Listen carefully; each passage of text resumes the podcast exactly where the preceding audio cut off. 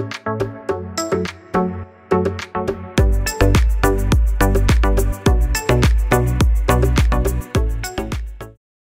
Sachin.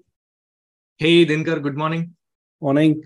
So, uh, in the last conversation, we kind of looked at uh, generative AI and we had a look at it from perspective of a product manager, how yeah. I see it and uh, how some typical use cases may come in.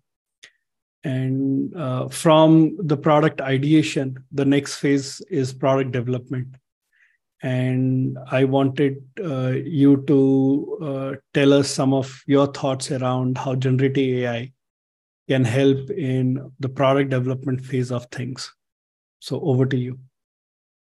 Sure. Um, and Dinkar, the story pretty much segues into that from where you started.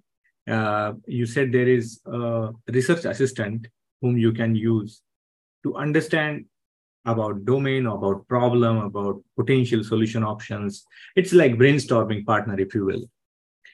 Then you can also uh, work with a customer persona. And the customer persona is actually, uh, you can get some requirements, you can uh, try to figure out some solution options. It's, it's like research assistant to this. And I think that you also talked about an SME for mm. certain special specific use cases.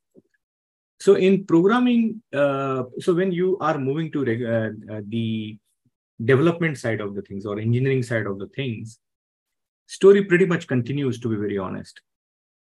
And uh, until this time, I didn't create compartmentalization of my skills. Hmm. So if you think about as an engineering person for life, I organically evolved with more skills. I started with a set of skills and I kept adding more skills as I keep growing in the industry. So I learned about a little bit of requirement gathering, talking to customers, writing formal communication to a level where I can explain some uh, difficult messages. Or uh, like when I'm coding, I'm actually asking for questions which are deeply business oriented questions, which I never needed to think about when I was young, or rather, I didn't know. It was not about knowing. So, all those uh, all those steps, if you think about it, there are these few personas which evolved within, within me as a skill. And then one of that is of a typical programmer who actually is nothing but has a set of instructions and can translate that into implementation in coding basically you get set of instructions you code and then there is this one other persona who is a proxy business analyst if you will whose mm-hmm. job is to basically become the mental bridge between the problem statement and the solution here i am only focused on business requirement i'm only focused on business problem i'm only focused on the uh, creating a solution using my engineering capabilities to solve that problem. And there so is this third, uh, yeah. is this analogous to epic writing phase in agile development? Or is it's a stage, few stages before that? I think the the the uh, so let's let's talk about it. I have a visual for this, so let's talk about sure. it, right? So if you think about what are the potential automation levels of uh, software development activities. And here, um, you can use automation and augmentation. But the reason why I used uh, word automation rather than augmentation is basically it is pretty much about this is something which I can offload, and I'm using it from that sense. But the fact that there is some work which is com- accompanied by AI and some work which I have to do, it is an augmentation. Mm-hmm. So if you think about it, I you will write your epics here in this second phase, in the analysis phase. In requirements phase is what you were talking about, uh, the research assistant, uh, customer persona, and all that stuff. Mm-hmm. But if you think about development, in there are like many places where it's a bridge between analysis and development. Mm-hmm. You never write only code uh, between analysis and development, there is also a programmer does analysis on their own and to understand, okay, what is this epic? Uh, what is mean? What does mean by that? And how do I actually uh, implement this? So there is that uh, implementation analysis phase, which is somewhere hidden in development phase itself. And that is where I have to, as a programmer, understand why business needs to do this, what are the constraints they are trying to talk about, how do I translate that into my code, what is the impact of that onto my implementation, and all that stuff, right? So in development as well, there are three personas. One is actual coder, Second is basically business analyst who is trying to understand the domain, the uh, business, and all of those constraints. And the third one is basically sort of architect. And that architect, uh, uh, for lack of better word, is hmm. basically rest of the things of engineering, which hmm. are not about that implementation, but about a full system. It's a system view thinking. Example would be is knowing about how this particular piece which I am developing goes and fits into the larger ecosystem. What are the security implications? What are the compliance implications?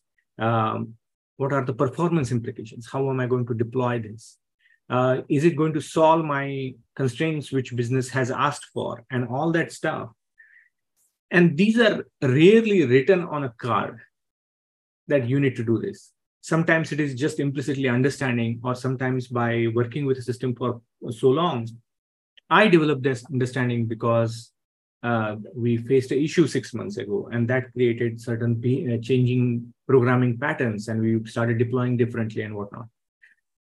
So if you think about these three personas generative ai has potential to address um, or be helped in all three and more interesting yeah. the Impact, though, is misjudged today as there is the role of the programmer gets diminished by this.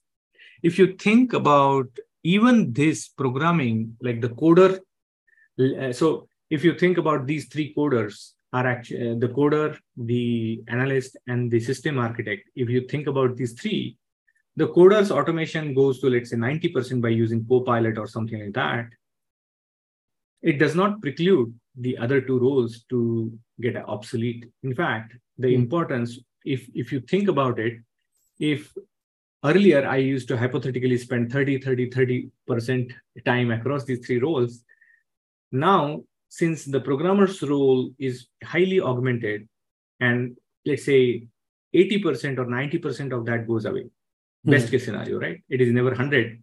Best case scenario is 80, 90% that means the other two roles actually get more attention. Hmm. And that is where I start feeling is the skills which are system architect skills or the skills which are of business analysis skills, which are intersecting with the programmer, become highly popular, like highly important. They they have to be put in perspective now so that I start focusing on the business aspect far more, or I start uh, focusing on the system aspect far more. So, as a developer, you are spending less time coding, if I may say that, use that word. Yes. And you're spending more time thinking does the code um, reflect the outcome?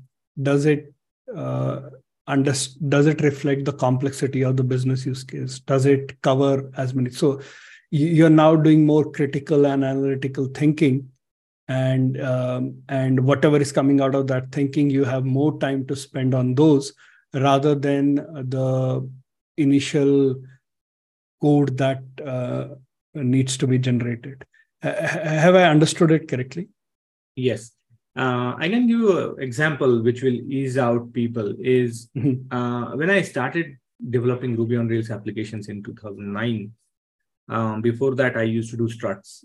Mm-hmm. And there was no code generator or project generator at that time, uh, which was very common. So what you will do is you will start code by it in directory, uh, create a, a, source folder, create test folder. There was like a like um, the manual somebody, steps of yes. It. Somebody taught me to do this right? Yeah. And you go to different companies, different teams, and they will have slight variations of the structure. Yeah. But in Rails, it was like Rails new, and then you give your app name, and suddenly 20 files exist with a yeah. project structure and everything.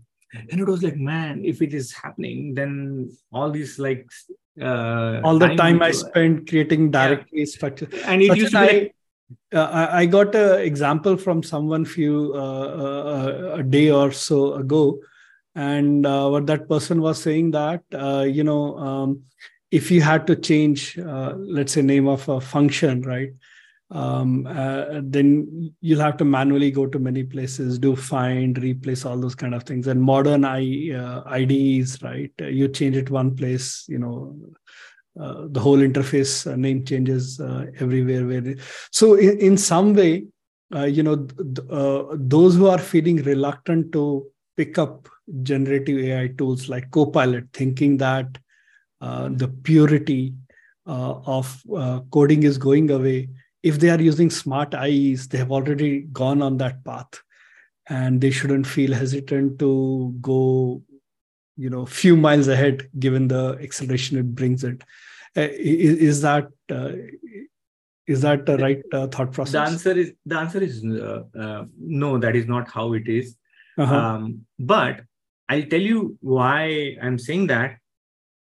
I have seen the both sides. So when i started programming in java it i started using an ide called IntelliJ IDEA and at that mm-hmm. time, it supported refactoring, what you are talking about, mm-hmm. changing the name of the class, changing the name of the method, or extracting a method out of some base into different function. Yeah. All these uh, like refactorings were natively supported in the IDE. Yeah. So I was super used to all these functionality. The trouble started is when we said, okay, I'm going to Rails. And at that time, Ruby on Rails did not have RubyMine, which was JetBrains IDE. But what we move to is more like uh, basic IDEs like TextMate, Vim, or yeah. even um, later on Sublime Text. Uh, now VS Code replaced everything. That's a completely different story. But what we used to do is we used to like search for a method name and replace it everywhere. Hmm. Like simple text search replace. And at that time, we went through this commotion. So one of the negative point of Ruby, we used to talk about, you know what, how are you going to do method uh, renaming, refactoring? Because mm-hmm. now uh, something might be left out. And the debate used to happen is, but you need to write a lot of test cases so that there is nothing which is missing. Mm-hmm. And we used to, no, man, I don't know, man. Like there will be so many bugs and whatnot. And I coded uh, for 12 years in Ruby after that. Even I still do you know what? I have never tripped onto a bug which was introduced by wrong method name refactoring. Hmm. the the fact is that you have all these fears and i had these fears. I was in the camp in the beginning and i was reluctant. What i realized is it is because i am so married to my ways of working today that i'm reluctant to and only thing what i see is that I am doing these 20 things. These out of these 20, six are not possible in this new way. Hmm. And my focus goes on to those six. Those six, yeah. And I keep talking about, but Dinkar, you know what? Earlier you used to give me this like nicely uh, redlined uh, PDF which had all the UI, and now you are telling me you will not give me that, so I have to develop a UI on that. Yeah, yeah. just doesn't make sense, Dinkar. And that is what we focus on. Whereas you are saying, you know what? The program managers are also evolved.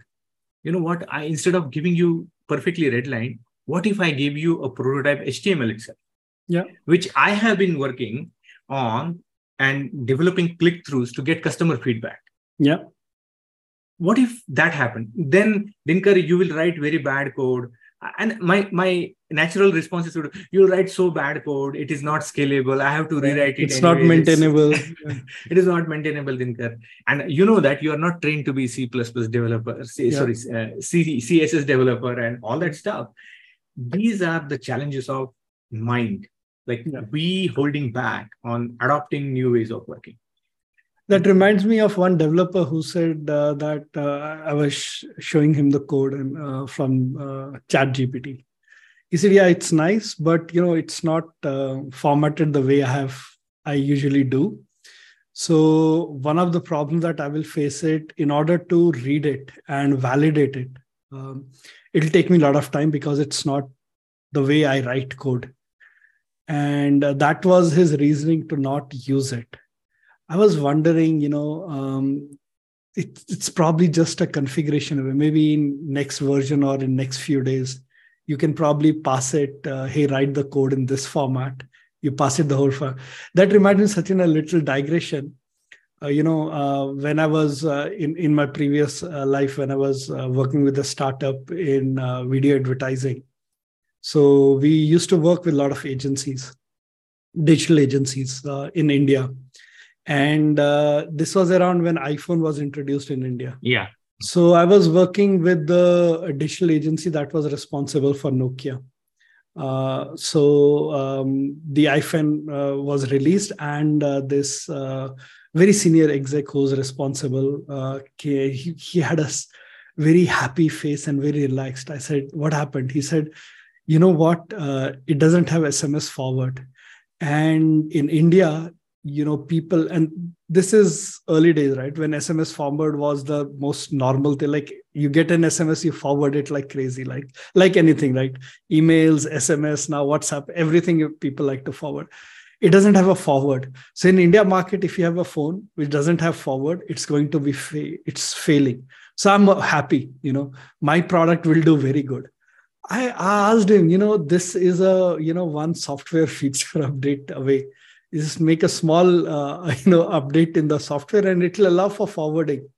So are you basing your own whole you know uh, response to a competition or saying that it doesn't have sms forward and we know what happened to that story as a product wise? And the kind of rolling back to this uh, when people come up with these um, look at these two three things out of 20 and because of these problems i will not adopt it. Others my friends will not adopt it. They will not adopt it what I think a lot of people are missing is that those two, three items are probably very easy to fix um, in in some or maybe even those two, three, three things may become irrelevant soon. So this, I, I, I, I really get your point. I really appreciate what you're saying that a lot of it is in the mind of people rather than actual capability or lack of capability of a tool. Yeah. Uh, for example, uh, when I moved from the different editors. Like editor is like a personal thing. I'll tell you, it's a, it's it's a, it's a very personal thing, right? Like people. I, I got it, I got addicted to BBEdit. Yeah. For some exactly. reason, I just do BB Editor. Like my brain doesn't work without it. Yeah. And that's the reason is because um, beyond a point, all of your workflow gets like muscle memory yeah. So you know how to change tabs, you know how to arrange your text in certain fashion, the theming and all that stuff. When you go switch from editor to editor, suddenly all your keyboard shortcuts are gone. You're you're not familiar with this territory. Um, the font looks different. You're like your eyes used to go to a certain region and yeah, all that yeah, stuff. So it, it the the curve of adopting different uh, editors is very high such, sorry to interrupt. One more digression here. I was reading someone was saying that uh, you know once in a while you should start writing with your left hand because now right because if you are a right hander you start writing with it because it now exercises totally different uh, quote unquote muscles of your brain the areas of your brain and that's why you should on regular basis learn new languages so you know same thing you know the muscle memory and then you know you you, you lose the ability to you know uh, pick up new skills uh, not alexa skills but human skills. Correct. And that's that's actually going to be the biggest challenge in my mind. Mm. and if you see chat gpt generative ai copilot codeium by the way right now there are three big code editor, like code assistants available. GitHub Can Copilot. Yeah. GitHub Copilot, which is like the most popular one popular, right now. Yeah. Codeium, which is available for free to personal use. Mm-hmm. And it also has a surprisingly fun feature associated with it is GPT 3.5 embedded in your editor. So you can actually chat and uh, please don't uh, cancel that feature um, but you you can chat about anything not related to only code you can ask i asked my my Man, uh, I, I, can imagine some program manager, some manager saying like, "We don't want to." My my team people would be just you know right asking exactly tell me a joke. Yeah, yeah, that's what it is. It is actually capable of now. And the third one, which is Amazon Code Whisper, which is another one. Um, there are a few more which are in the making. Uh, I haven't tested. Is um, Replit uh, Ghostwriter, which is similar, and um, five are around the corner. So I imagine in six months' time, majority of programmers will be on some sort of coding, coding assistant. If they are not, then that means there is something really uh, specific going on with those teams. And uh, yeah, we need to figure out why. But it is going to be very common. Sachin, maybe it's a topic for the next one, but I do want to um, discuss uh, the copyright, um, confidentiality of your code, uh, IP protection uh, in in the times of uh, these uh, code assistants. Um, yeah, maybe the next. Yeah, one. exactly. We can do that. Um, the biggest challenge in that topic is basically our lack of knowledge. None of, of us law. are lawyers, but you know, we yeah. we worked with enough lawyers to you know. Um, hazard a guess at uh, you know yeah but we can, yeah, we can talk about yeah it. we can talk about it the other aspects which are going to be challenging is dinkar um, and i want to address it here is a lot of people are wondering whether actually programmers are going to become lazy um, or they are going to become less valuable mm-hmm. and um, to which I have only one question to all these people. If your 90% of your day used to go only in typing code, probably you are done. If you are not willing to pick up new skills. But coding is a small portion of your activity. Exactly. And, exactly. And major major portion of your activity is let's say collaborating, debating about implementation styles, getting something done, uh, innovation. Uh, does the does this address the business ask? Uh, exactly. Is, is there something I'm missing? Is it scalable? Is it secure? So so many questions a good developer uh, asks before they say I'm done. Yeah. Yes, and uh, if that is what you do, you know what? What is not typing code? What is not writing documentation? What is not uh, typing test cases? that becomes 10 times more important yeah the and, thinking uh, the thinking exactly, the deliberation yeah exactly and so it is better that you start focusing on those skills far more compared to just thinking about hey so even in product manager right yeah what we are thinking is uh, the stories are written the scope is being done research is happening it knows everything but dinkar you tell me even today, there are hundreds of project product managers we have worked with. How many will be able to come up with a very detailed or thorough implementation of a brand new thing? Handful you know, uh, uh, let me hazard a yeah. response here. Yeah. You and I have a job is because the product manager, typical product manager is not able to think of everything. Right? You're right. Yeah. That's why we have and, yeah yeah and that that is something which is going to continue it's it's not that people don't know it is also that people are um people are not accepting people see their jobs as a string of or a laundry list of tasks or responsibilities. Whereas uh, our responsibilities and tasks are merely means to an end to convert into output. But if you think about it uh, right that's why um, they say right is you need to love your job. Once you start loving your job you never go go to work yeah. so if people are actually not thinking in terms of activities but thinking about um, like some people are passionate about making furniture yeah. when they are constantly thinking about innovative ideas they are not happy with the chair and then they keep innovating like uh, there are like million types of chairs today existing in market because somebody loves making chairs yeah. It's not a business problem they are trying to solve. Sometimes they are also trying to solve a functional problem. Is like these chairs, that chairs, right? So, um, and I see that in some places, things are actually so simple, but people just don't have right mindset to it. So automation can can happen and can automate a lot of things. But if you do rudimentary jobs, you are going to get phased out very fast. Whether it is a programmer or a product manager or a QA or a business analyst or even a CEO.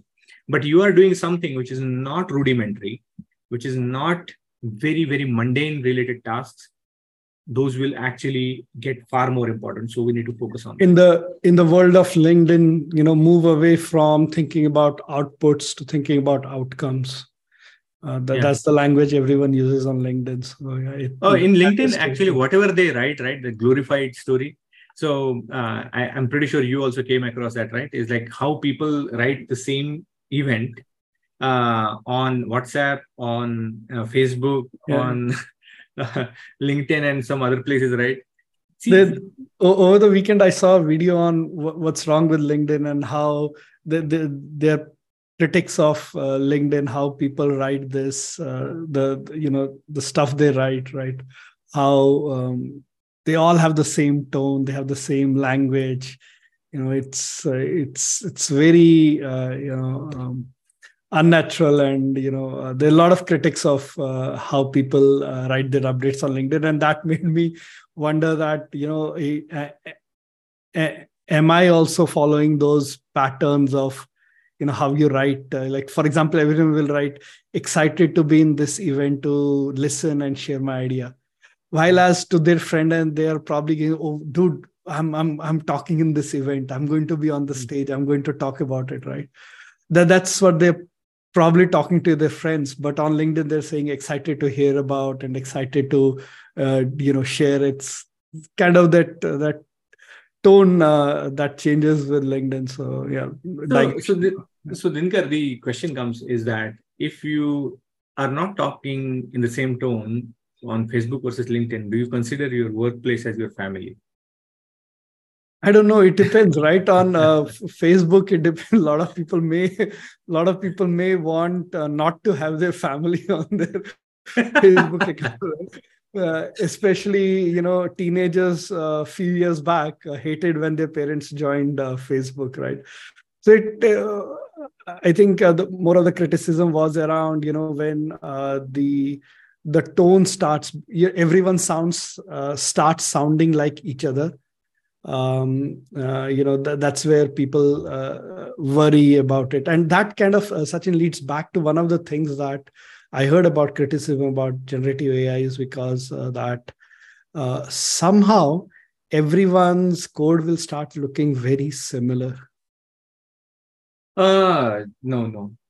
See, see no. that that you know what? Uh i i recently okay let let me counter that with another stupid argument like that.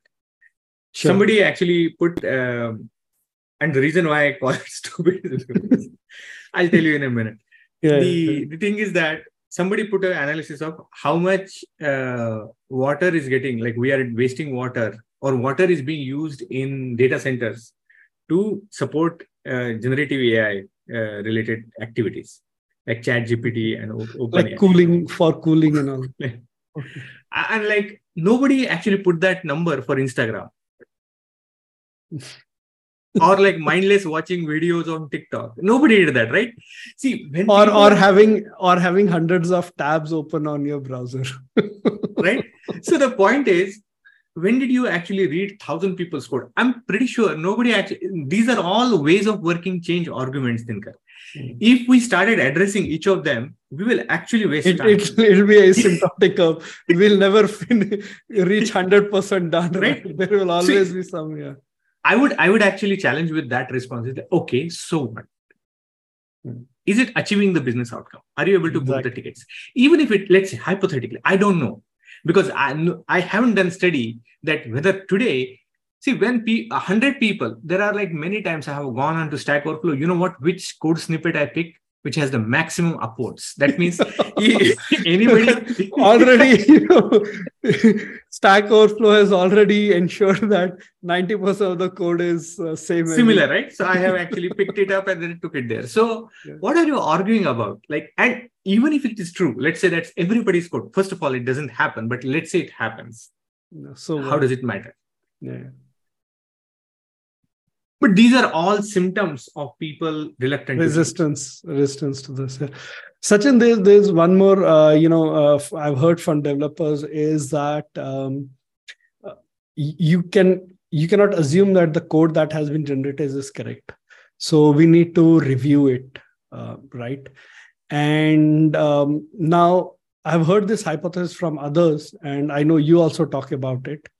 So the programmer, the people who will thrive in this world are people who have a lot of programming experience because you know they can review codes. Code reviewers uh, who have that kind of practice and those muscles will be very productive because they're seeing something, they're reviewing something, they're moving fast. Or people who have very good uh, prompt skills, product managers, BAs, now they have become developers and they will partner with someone. So, so now in the new world, you got uh, programmers with a lot of experience or post technical developers also thriving a lot.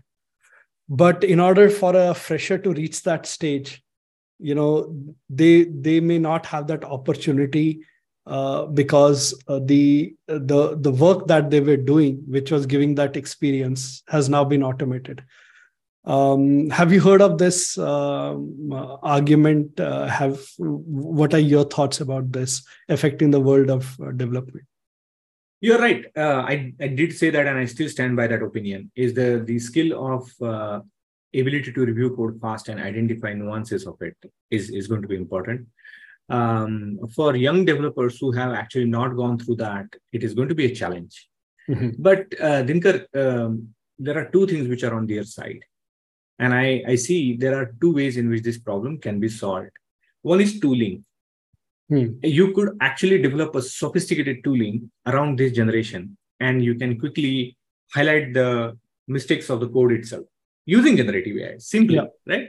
You generate code and it says this is not something which is matching right. It's like our uh, like um, if you think about so along with right? all the static code analysis tool, there is now one more uh, analysis tool in our uh, yeah. Why not, right? Yeah. And the second one is basically um, the young co- uh, chaps who, who are actually going through now schooling or college and they are learning to program.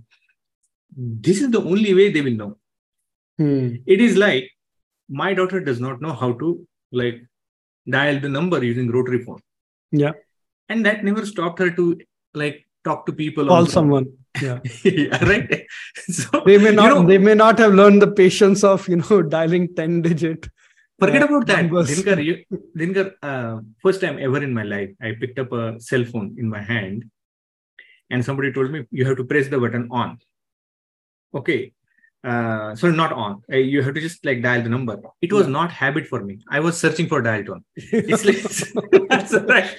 and lot many times people used to put it face down. So many times my mom and in fact probably I have also done it put yeah. the cell phone face down so it'll get yeah. disconnected correct. So see, these are the things which are skills which we need to get rid of. Yeah.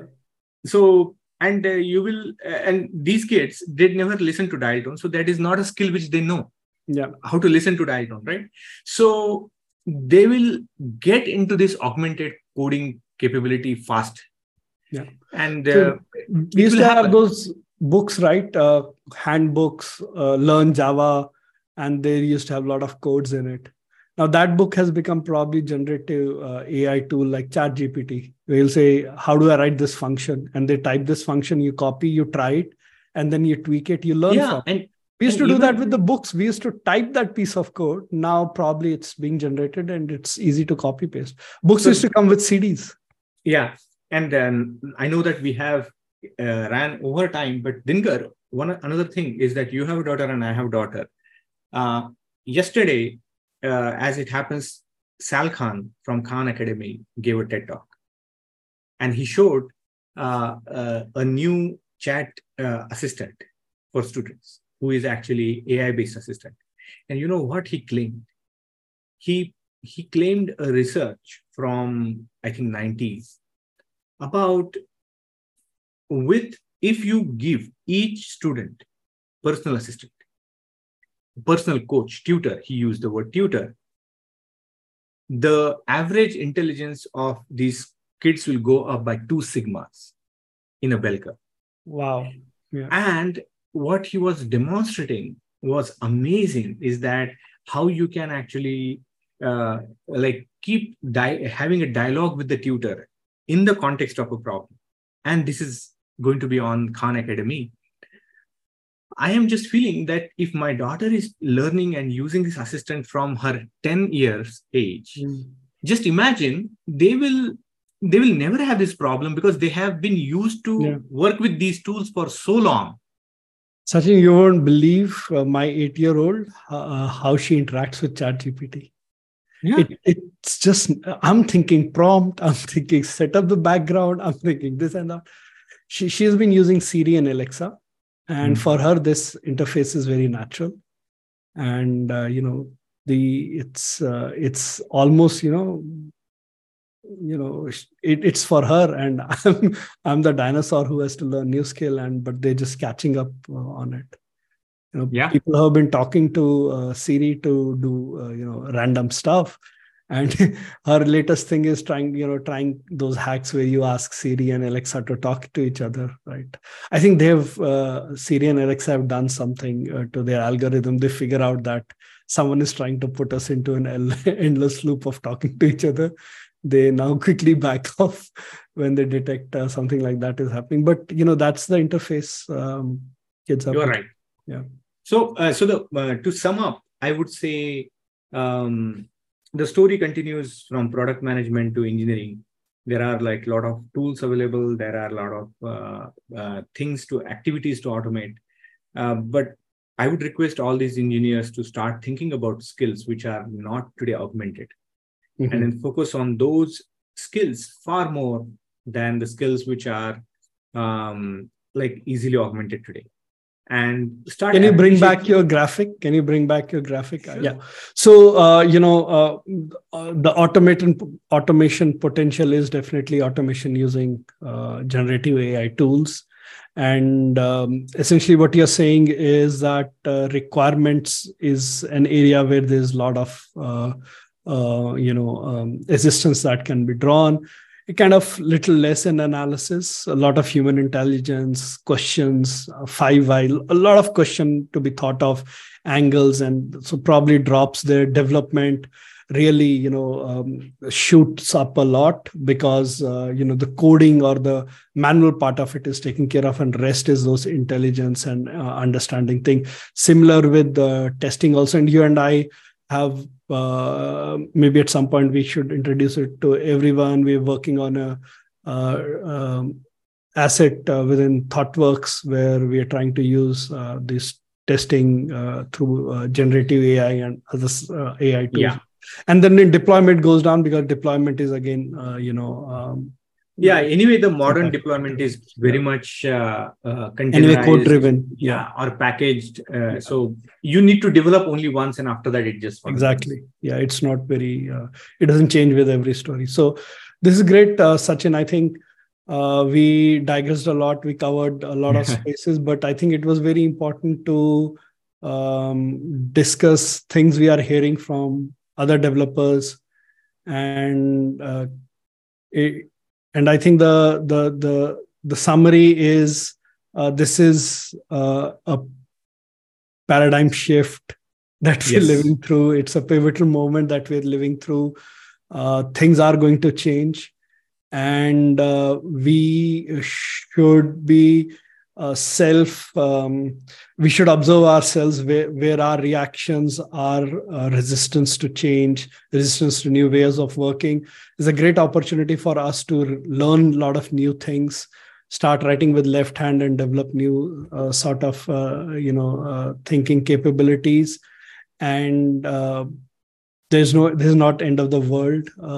New skills will be needed. New skills will be adapt you learned and uh, the next generation will do something much more f- better than what we have done. They'll create something more uh, awesome than uh, what we have created. And uh, as i say like no one is losing jobs uh, but people have to study more. Yeah uh, people will lose jobs if they don't study. Yeah, which is true anyway especially if you're a doctor or those kind of profession right? Yeah. Cool. All right. Thank you dinkar. Take care. Bye bye